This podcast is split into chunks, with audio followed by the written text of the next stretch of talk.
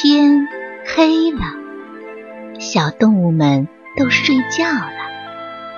小宝宝躺在温暖的被窝里，闭上眼睛，听有趣的故事。宝贝，晚安。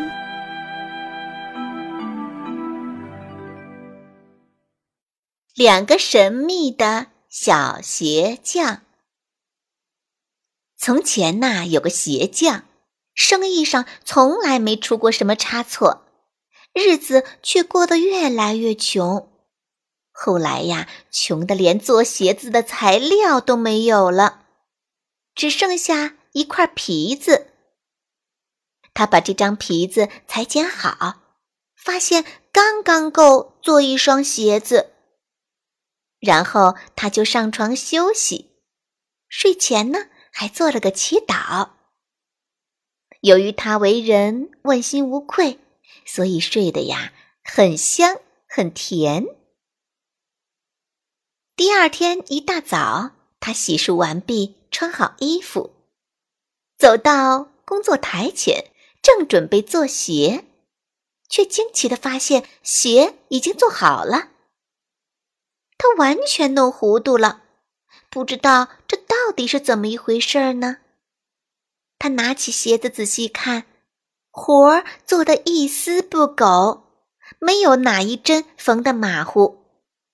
事实上啊，这双鞋是令鞋匠都感到骄傲的杰作呢。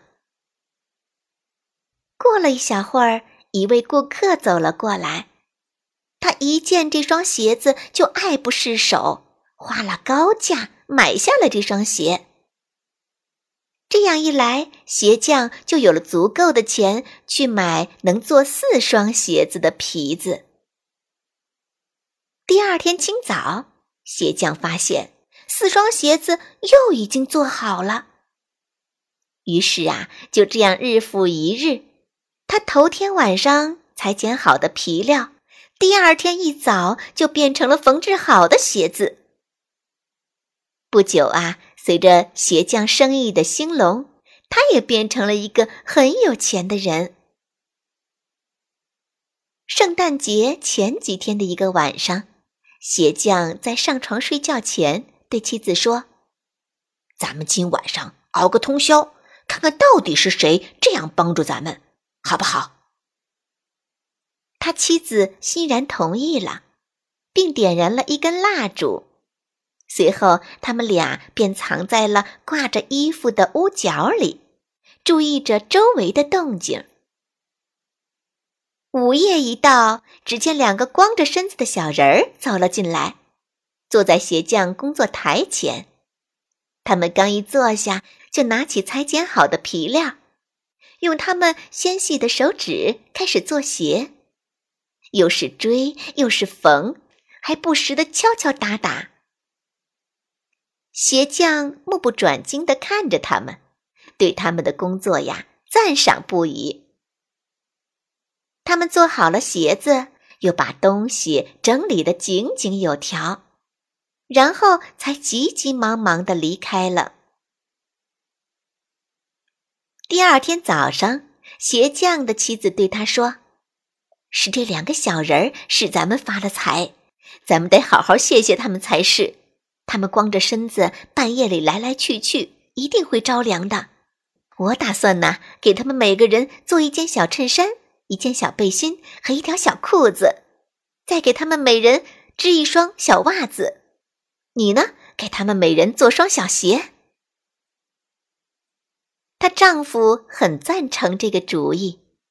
到了晚上，给两个小人的礼物全都做好了。他们把礼物放在工作台上，没有再放裁剪好的皮料。然后他们自己呢，又躲藏了起来，想看看两个小人儿会说些什么。到了晚上，两个小人儿蹦蹦跳跳地跑了进来，准备马上开始干活。可他们怎么也找不到裁剪好的皮料，却发现了两套漂亮的小衣服。他们俩呀，可高兴了，手舞足蹈起来。两个小人儿飞快地穿上衣服，接着又唱了起来：“咱们穿的体面又漂亮，何必还要当个皮鞋匠呢？”他们俩在椅子和工作台上又是蹦又是跳，最后蹦蹦跳跳的离开了房门。从此，两个小人儿再也没有来过。而鞋匠呢，一直过着富足的日子，事事称心如意。